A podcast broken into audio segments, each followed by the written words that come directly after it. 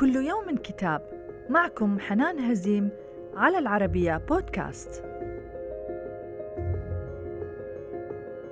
نتناول اليوم كتاب تداعيات الجائحة من تسطير الدكتور مصطفى الفقي وتقديم السفير الدكتور محمد بدر الدين زايد وتحرير سوزان عابد. في هذا الكتاب يسعى باحثون من مصر والسعودية والمغرب إلى رصد وتحليل واختبار مجموعة من الأفكار والمفاهيم بعد التداعيات التي ترتبت على اجتياح وباء كورونا دول العالم وأدى إلى شلل أصاب جوانب مختلفة من الحياة في كل مكان.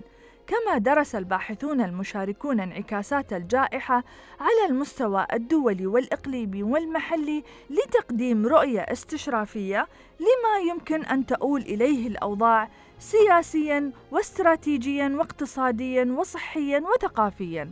مع وضع تصورات عامة لما يمكن أن يحدث من تطورات داخلية وعالمية في ظل استمرار تفشي كورونا.